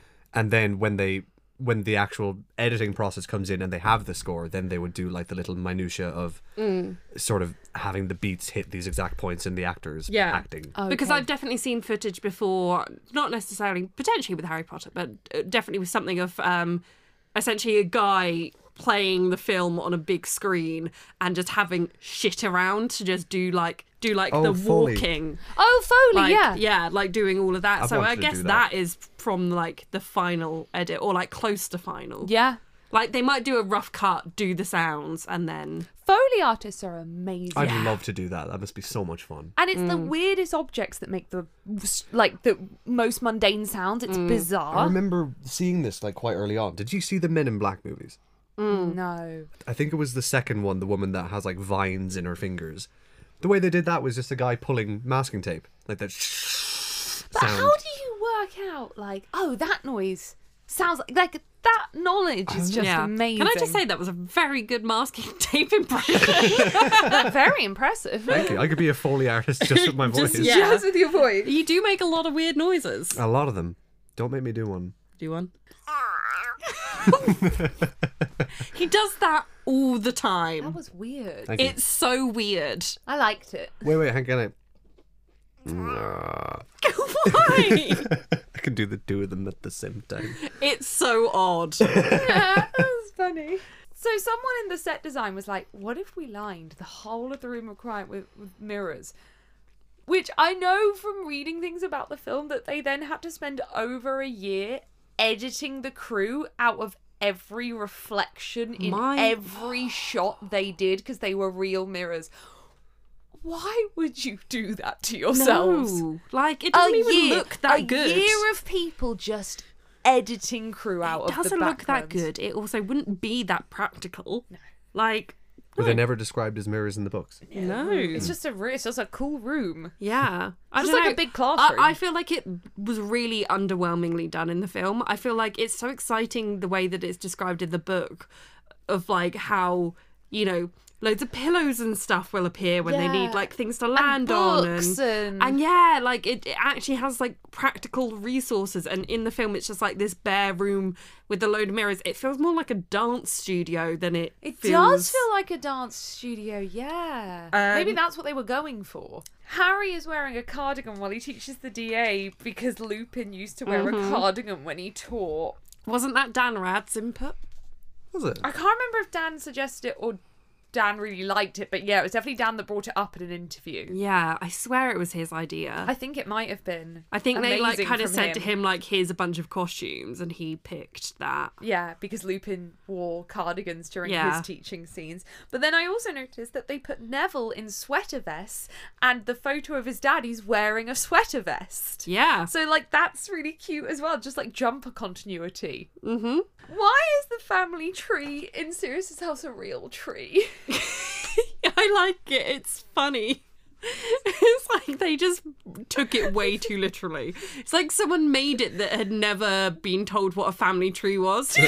so they just made an actual tree and then showed it off really proudly, and everyone was like, "Oh, I like the fact that the faces on the tree, everyone except for Bellatrix, looks like a Renaissance painting. yeah, but then There you Bellatrix go. is like a pho- it's like when you get a photo when you do one of those apps that like paints Yeah, a yeah, photo yeah, yeah. for you. Yeah, Yeah. I noticed that as well. Like everyone is kind of like not realistic. Yeah, you wouldn't be able to pick that They're a person bit out like of a lineup. Cherubi, and then it's just like literally just Bellatrix because it was like the one that had been cast. Yeah. Mm. The CGI on Grawp is so bad. so I bad. don't get why, because like we had good CGI in the last few films, so I don't know why we're now going backwards. yeah, but again, they didn't need to put him in. No. So Did they just like not finish him properly? Like he looks shit. yeah, it's weird. But again, could have been done really well with like a mixture of practical effects Yeah. and CGI, but they just CGI'd it. Well, that's where I Shit. think it's bad because all the other creatures we've seen up until this point, they've mixed practical and CGI in this. They were like, let's do the whole thing in CGI. I feel like Mm. at that time it it was quite challenging to make like a humanoid purely out of CGI, like to Yeah. Mm. have realistic facial expressions and their movements to look fluid enough. Like Well, that's the thing. He's more humanoid, humanoid than anything else they've done before. Yeah. Like, Yeah. so it's hu- it, it is and harder. it'd be so much harder to make anything practical for that scale of a person they're trying to put in. yeah. I'd for, Mm-hmm. I'd forgive them a bit for that CGI, but it does look shit. Yeah, it does. I had never realized how good the editing of Alan Rickman into the mirror of Erised scene was until my DVD jumped and we all got confused and thought we were watching film one. it was so weird. It just like it skipped mid thing, and we were like, "Oh, it skipped," and then we were like, "To a different film." Film. They did it so well. I was Yeah. like, oh my god, that's Yeah. good. Like that's good. yeah, maybe they just d- went back in time. With magic. Magic. I would like to take that bit of Snape going, "I may vomit," and just put him in the background of various different scenes of the, of all the films, Yeah. even after he's dead. Oh my god, edit it into the background of like um Cho and Harry kissing. Or I was gonna say Ron and Lavender kissing. Yes. Or no, I the may big scene, vomit. the big scene where Ron and Hermione kiss. He's in the fucking Chamber of Yeah. Secrets. I may vomit. At that point, he is dead. Yeah. So they're like, ah, Jesus, Snape's alive. It will annoy me for the rest of my life that in the stupid flashback scene, which they did for no reason because it was only 30 seconds long to Harry's dad, that they didn't put prosthetics on Dan Rad. So they've spent five films going, You look just like your father. You look almost identical to your father. Wow, you look a lot like James.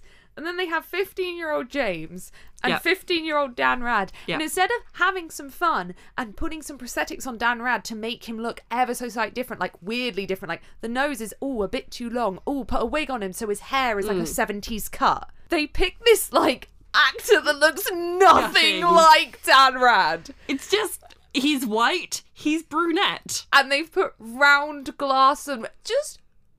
It would have been so much fun. It would have been really like you could have like slightly moved the cheekbones up. like- Yes. yeah. They like- could have had so much fun. Like the way that in film seven they did a really good job on the actor that plays Aberforth putting prosthetics on him to make him look more like Mm. Dumbledore. Yeah. Uh, Just stupid, just really stupid decision. Yep. Yep. I really like slow mo in this film. Yeah. okay, so when Harry has his vision, he like starts going in slow mo as Mm. he's like, "Oh, a vision of Sirius," and then it suddenly goes fast as he falls. Yeah. I just it's really I- it's just really cool. And then they do the best slow mo thing when Harry sees Sirius die. Yeah. But slow it down even more. It's so good. Yeah, but then I hate the kind of weird way they have Sirius like float through the veil in slow mo and it just looks shit. I hate that. I like Yeah. the slow mo on Harry. Yeah, I know, but Yeah. yeah. But then Yeah. speaking of things that look shit, what the fuck is going on with the Death Eater's black smoky appearing? Oh, so and Ah, you made what- and you made this even worse for us, right? by did. saying at the beginning of the film, why are Fred and George appearing like that? Because Oh, yeah. apparition Yeah. at the beginning of the film is shown in Fred as George being like, popping, pop. They're not even doing a little spin. They're like, pop, Yeah. Mm-hmm. And then at the end of the film, we've got people like. "Na, na, na, na." Yeah. But then it's established it's not a Death Eater thing because the Order appear Yeah. in clouds of white smoke. And this is I think this is what annoys me even more. Is like I wouldn't love the Death Eaters doing it, but I could at least be like, maybe they've been taught like a way of doing it, some like dark magic Yeah. from Voldemort, and that's why it looks like it. But it's th- then when the Order do it, and it's in it's so heavy-handed for a start the way the Death Eaters do it, and it's all in black, and then it's not only white weird smoke stuff when it's the Order, the good guys, but there's also weird angelic lighting going on. Yeah, because the glow. only way you know that Sirius arri- has arrived, I notice in this watching, is Harry Joy's face literally lights up because Sirius, the light of Sirius arriving Hmm. Yeah. has hit him. I d- It's it's so weird, and it's like one. sh- Surely they can't apparate in there. you would think. Like surely there would be spells to prevent that, or why? Like it just doesn't make any sense. Like surely you can't apparate in there. So what were they invisible? And then they're like telling it, but it, it just seems so like lame to be like, oh, the bad guys do the swooshy thing in black, and then the good guys do it in white with this angel. Is it, uh, is it just a case of them wanting to do something aesthetic at the Yes. expense Yeah, yeah, Oh, of the actual making sense of the plot? yeah. well, yeah, because then not only are they apparating, at some points in that fight scene, they're flying around the room in clouds of smoke. Hmm. Yeah, they're just trying to make it look cool at the expense of sense. But it annoys me when you break continuity. It's bad enough over the Harry Potter series the amount of times they wanted to stylistically change thing the way things looked. Mm. But it was made over 10 years. Fine. But the fact that they stylistically change how apparating looks within the same film. Yeah. Mm. Like when Fred and George had a popping noise, well, I was just stu- like really stupid. Yeah, yeah. Do you think they can like there are different ways of operating? That because Fred and George are like whimsical, they have this like abrupt comedic No. way of doing it's it. just supposed to be that you appear. You should spin. yeah, that's why I was. That's why I brought up at the beginning of it that I was- Yeah. Yeah. they like sort of come out as like You should- ribbons. You Of- should of be. themselves. I picture you appear, but you're like mid-turn. Yes. I picture when someone lands, they're kind of like, whew, yeah, yeah, like a spin. yeah, like a yeah. spin. Because they are. You're supposed to spin, and that's how you do it. Hmm. Smash all of the windows. Is that the fight scene? Yeah. I love Yeah, that fight all scene of the so much. tiling as well. They fuck up that tiling. I adore that fight Is there like a wizard tiler? What are people that do tiling called? Like, scene. Is his name Tyler? It's Tyler. It's Tyler the Tyler. yeah, like like Johnny Hot Tub, I don't know. I can't remember what that's called. but like Yeah, they'd have to get one in. Yeah, and is that a wizard person or are they just like this muggle? They're like, just don't ask any questions. Well, they bring him to the Ministry of Magic. Yeah, like, like- so, okay, listen. don't ask how these tiles got fucked up. But I don't think- ask about these magical fires people are stepping out of. But I think if I remember rightly, that whole thing looks so cool because they really did blow out all the windows and they really did Yeah, put explosives I, in, the- I remember in the that as well, I tiles. Mm, think. Yeah, so no wonder it looks so cool. yeah, But also, you've only got one chance to do it. It's like, okay, then. yeah. I really like the way that they did the possession. And I think some people hate it. I hate it. Okay, I thought you did. Okay. Sh- Shall I go first with the like, or do you want to go first with the hate? I don't have any like structured argument aside from I just don't think that Dan Rad's acting is really up to it.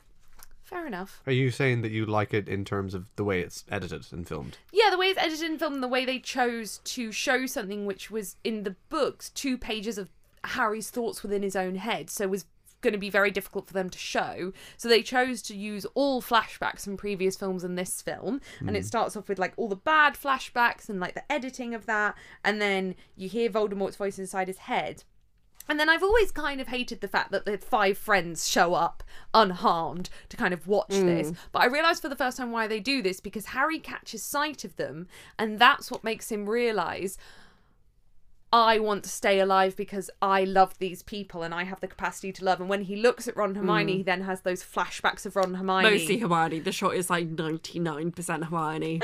But that's why the laughing scene was in that we were all taking the piss out of so they could Inexplicable have that laughter. modern laughing scene. And then like he has the happy flashbacks of Sirius and I think it was a really it was that thing again of them choosing a clever way to do something that was really well written but would have been difficult to translate. Yeah, I think how I would rather it because I just hate the cheesy little speech that he does.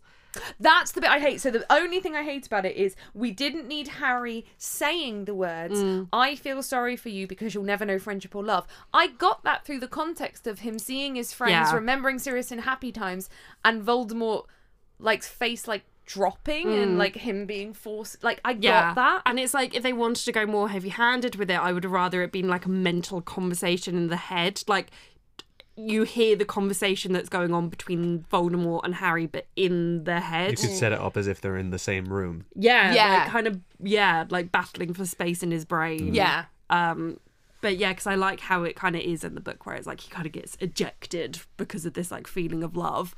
So it's when Harry like sasses him out of there. Yeah. That it's like, because I, I don't feel like in the book it's that much of a conscious thing that Harry does. He, I- I feel like he just feels the love and then Well, it's also they change it a bit because in the films he sees his friends and realizes he wants to live because he loves them and that helps him remember the love he had for Sirius. In the books, he realizes because if Voldemort does kill him in this moment, that's okay because he'll be reunited with Sirius, and that love is so strong it forces Voldemort out. So it's a different interpretation of it. yeah, yeah. It's that's that's a much more that's a that's the kind of thing that you get across to someone through the prose of writing though. Like, Yeah. Mm. There is no way you could really translate that without a cheesy dialogue. Yeah. So it's a shame that that's the sort of thing that you can't adapt into film because that's good. I'm looking forward to reading There that. you go. Oh, and then the last stuff is the page of miscellaneous plot things. miscellaneous, which like we've covered some of mine. Uh, where did the coat come from when coat? Sirius b- becomes not the dog? Oh, Oh, yeah. God, yeah. Okay, so if he's if he's naked, where did the coat come from? If he's not naked, if he's if if he was wearing the coat when he transformed, then he he transformed. He left the house only wearing a coat, What you guys don't do that? but they've already established people transfigure wearing clothes because otherwise that gets fucking bizarre. Yeah, with McGonagall. Yep, weird. Why do the Dementors do jump scares now? That jump scare is awful. Whatever it's so they, unnecessary. it's whatever they do with the audio design. It's like, sorry, I'm on about audio again, but like there's, it's like twenty percent as Mm. loud as everything else in the film. It's just like, oh no, and then he's on the wall. Yeah. It's very underwhelming. I don't like it. Yeah. Yeah, I hate it. Harry has drawn more owls. Uh, so sweet. but he's drawn like three different owls. None of them look like Hedwig. Do you think also- she gets jealous when he draws a different owl? She's like, who the fuck is this? also, why is this 15 It's just drawing owls. I'm thinking about like Hedwig thinking it's like cheating. Like, is that how you wish I looked? brown and. Wait, that one's a different one. What's that one? you said you liked the white. Harry, that one's a boy owl. I have to tell you something. Just the, the fact that they were like, oh, let's decorate Harry's room with pictures of owls, but it implies that Harry himself is drawing. And someone on the set had to just draw a load of owls No, kind of apparently badly. they're really drawn by children. they're drawn by the production team's children. but it's the fact they did it in film too, which makes sense for a Yeah. 12 year old. And carries you through to this film with yet more pictures of owls. Oh, And not only has he drawn them, he's then displayed them. It's not like he doodled some owls and then threw it Oh, in the bin. He's actually proud He's of these. really proud of his owls. I mean, I don't want to discourage Harry from his art. but- it's not like he's drawn like a load of his memories from Hogwarts because he doesn't have a camera, so maybe he draws all his friends or the castle or something. Just owls. This is only interest. I would love it if, like, at the end of the last film, where he's like in his what thirties with like kids, he like opens uh, like a pocket watch and it's just a drawing of an owl. yeah, or he rolls up his sleeve and he's just got like a sleeve Sleeve of of owls. but like Different owl. But his pictures that he drew as a teenager, not actually photorealistic owls, just the ones off his wall. they go home and he's just got his own room covered in owl drawings, and Ginny is like, "Do you need anything?" It's just a white cell with just loads of fucking Owls. owls pinned to the. He's actually like nuts. He's hundred And percent actually, clinically like you go insane. into his house as an adult, and the fridge is covered in pictures of owls. and It's like, oh, did your kids do that? And he's like, no, these are my owls. He's like, "Pfft, they wish. Harry and Ginny go to fucking like marriage counselling, and the therapist is like, "So what? What brings you here? You know, is it is it the trauma or is it the PTSD?" And Ginny's like, "It's the fucking owls." He keeps making me wear feathers. and it was, the, and it was the fact that in film two, he'd at least drawn a picture of his own owl. Oh, This is new owls. what owls is he studying? Your form. She is just gone on to be a bird keeper, really. Yeah. He didn't need the wizarding world. He just needed to be introduced to his love of owls. Oh, Harry. Yeah. My next one was Neville uh, should be able to see the Thestrals. Yes. When they when they're all just kind of waiting, and Harry's like, "Oh, what is it?" And then Neville's just stood there not saying anything. Could it be implied that because Neville's like this awkward kid that he like doesn't want to say that he's weird as well, to like point out that he can see it? but it's just just don't put him in the scene. Yeah. He didn't need to be there. Didn't say it's the anything. fact that Ginny isn't in the scene, so Hermione has to introduce. Lu- it's a weird scene. yeah, it's the, literally they could have swapped Neville, Neville and for Ginny, Ginny. and it would have made more sense. Yeah. yeah. Um, yeah, because they don't even talk about the fact that Luna's in the year below, so it implies that this lot have just been ignoring a girl in their year. So we were talking about how few lines Rupert Grint gets, but Mm. in that first DA meeting when they're in the pub, they make him sit down for the entire scene while Harry and Hermione stand so that he isn't even framed in the shot. I'm like, Jesus Christ, like, Mm. Yeah. just say you don't want him in it. It's fine. Yeah, Well, just it's not write- fine, Just but write him out. yeah but i did like the they kind of like went a bit heavy-handed with ron and hermione in film three and four like they did some weird things and i really liked in this film how they toned it back down and just kept filming them making eye contact behind harry's back yeah. it was just a bit bizarre and kind of cute like there's a bit where harry was wrapping up the da for christmas and they're just behind his head like They're doing like the office eyes. yeah Yeah. The the kiss Oh, made me mine want is to the kill kiss. myself. Oh god. It's so awkward. they just by their side they're so far apart. They're like arms are to their sides. It's so awkward. Next to the picture of her dead ex. yeah, d- like oh. I think even when I kiss someone for the first time, my arms automatically like touch them in some way. That's why I feel like it's so uncomfortable because like you're going to instinctively do something with your hands, ev- like doesn't matter what it Mm. is. The fact that they're doing nothing is just like surreal and hard to watch. yeah, it's really weird. Not into it. No. But then, do you have to get specialist people in to direct two 15 year old actors to kiss? What do you mean? Like, who directs that? I don't know. You have to get another 15 year old, so like you're not breaking any laws, I think. Do you have to get like special adults in? Like, Special I don't adults. know. They have badges. Like, did their parents have to be there? no, I think I think you might have to have someone overage and underage, but I think too underage is just I think it's just, Just sort Fine. of let them at it, surely.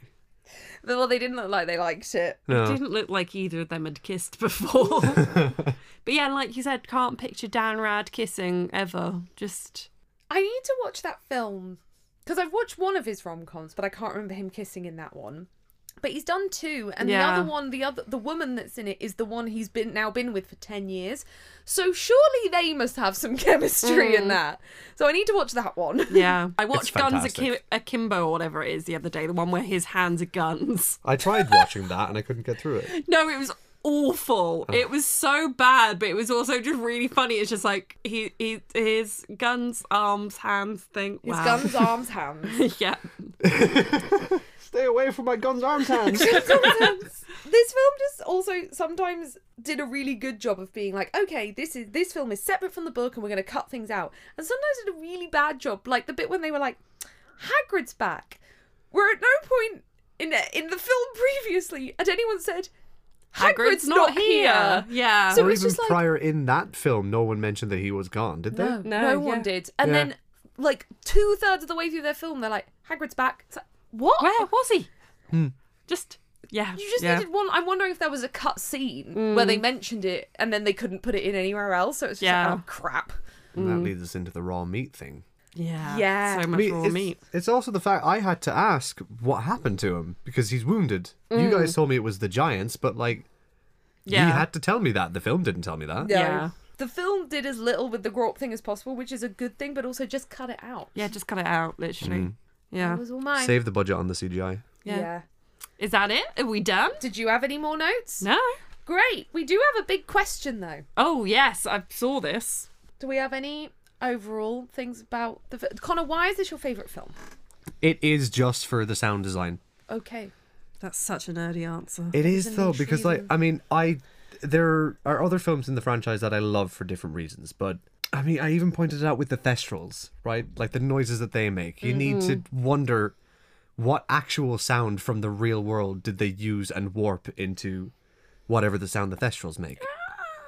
Yeah. It- I- Ah. It's me. It was Yeah. just It was somebody actually doing Hannah. that. Yeah. Not someone. Me. Oh, sorry. Specifically Hannah, even though she would have been a child. I am. um, It's. I don't have good reasons for this being my favorite. I'm a simp for a good fight scene, and like two superpowers like Voldemort and Dumbledore, like that's just cool. Yeah. But then that's full of awesome audio design. Like when it's that last spell before he shatters the glass. Voldemort, he's got like all that black dark magic looking like it's being pulled into him. You can hear like a whooshing and then a whistle, and then it goes dead silent and it all explodes. Like there was somebody or a team of people that sat down to design that for very clear reasons in their heads, and to us, it's just.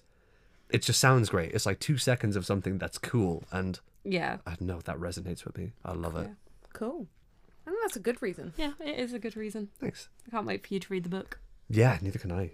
I want to see what that was like originally in, Yeah. in word form. It yeah, it's so much better. There's like entire cool shit that they miss out. So much I cool won't Oh, shit. spoil it for you. Okay, so the question we Mm-hmm. have today is from Nicholas. And he asks, You have previously talked about potions being like cooking because you have to follow the instructions. Also, can I just now this has been brought up? I had a bad white sauce recipe and I can now make white sauce. Let's give a round of applause to So- Charlie. Just to back up my original thing of potions is easy, it's literally just like cooking. And cooking is Let's easy. not go into this again. My partner and I agree that some cooking is kind of like jazz, and you can play about and still get the desired result. Going by Right, jazz smell. is bad for a start. so- Going by smell, taste, and instinct. This is true. The best mac and cheese I ever made the other night, I didn't look at a single recipe and just started throwing things in a pan. However, baking is a lot more of a science, as you need to follow the instructions, or it will not, or- or it will come out wrong. Our question to you is: Do you think that it is possible to make a potions potion with just the ingredients and a vague idea of what the result should be jazz cooking or do you think that making a potion is more like baking the right steps at the right time I think it's more like cooking because I feel like certain ingredients must have certain properties Yeah. and certain techniques must have certain effects. So I feel like you should be able to reverse engineer or like kind of guess at a recipe. And I think we kind of learn this in the books as well when they have to make an antidote and it's like just going off like the theory and the rules and stuff like that. yeah so they also point out like whichever side you come down on what do you think of snape's improvements to the potions that we see in book six in the adapted book because yeah i agree i think that the reason it seems like cooking in the book is because these are probably like the ministry approved way of making these potions because unlike cooking some of these potions have like quite severe effects but yeah you're right like certain let's say lacewing flies are the thing that makes you sleepy so if you're making a sleeping draught adding more is going to make you more sleepy but that's more dangerous so it's like yes you can fuck about a bit but like there's a reason why the kids aren't taught to until they're very far through Yeah. Yeah, I think that's how I see it. It's like there is like a rhyme and reason to it, but you can kind of use logic to to make it up Yeah. because yeah, that's what cooking is like. yeah Yeah. connor any thoughts Ah. Head empty? No. Um, I mean, again, all I know is from the films, but then like I, I feel like this applies to like alchemy and like the practice of that. I I would agree with you that like there is room to fuck about, but it's it's like a case of do you want to make the potion or a potion? Because if you were to mess around with the ingredients and the ratios and stuff, you'll come out with something.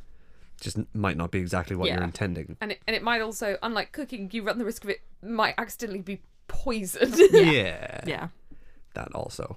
that's everything for this episode Yeah. Thank you for coming on, Connor. Thank you for having me on. I hope you enjoyed being put through this. this ordeal Do you have anything you want to plug? Like where people can find you? No, I do nothing. I don't know. I I, The podcast episode that you wrote for Um, I- something? A, a podcast I have no hand. In. I wrote a story that was adapted into audio on the No Sleep podcast, which I would just say go and listen to if you like horror. It's a great podcast. yeah, we will link it in the description. yeah Sure. I am a terrible girlfriend that hasn't actually listened to that yet. No, you haven't. um, so But you also like got my other one printed, so I think that sort of makes up for it. Yeah, I did. But yes, I, I really hope it's good and I'm not going to be embarrassed by linking it. I th- I think it could be better, but sure, it's Yeah, but every writer is critical of their shit. sure, yeah. Anyway, yeah, so go, um, a link will be in the description to a thing that he wrote. Yay. Go listen. Cool. But, Thanks. yeah, thank you all so much for listening to this episode. We'll see you in the next one. Bye. Bye. Thank you for listening to this episode of Goblet of Wine. To find us on social media, search at Goblet of Wine Pod on Twitter or at Goblet of Wine Podcast on Instagram. We also have a website over at www.gobletofwine.co.uk where you can keep up with everything that we do. This podcast is produced by our wonderful Hufflepuff tier patrons. Yolanda, Samuel, Nick, Lewis, Layla, Catherine, Gillian, Ashley, Amelie, and Alexia. If you'd like to support this podcast, check out our Goblet of Wine Patreon where you can also gain access to bonus episodes, behind the scenes content, and our Discord. Thank you so much for listening to this episode, and we'll see you in the next one. Bye.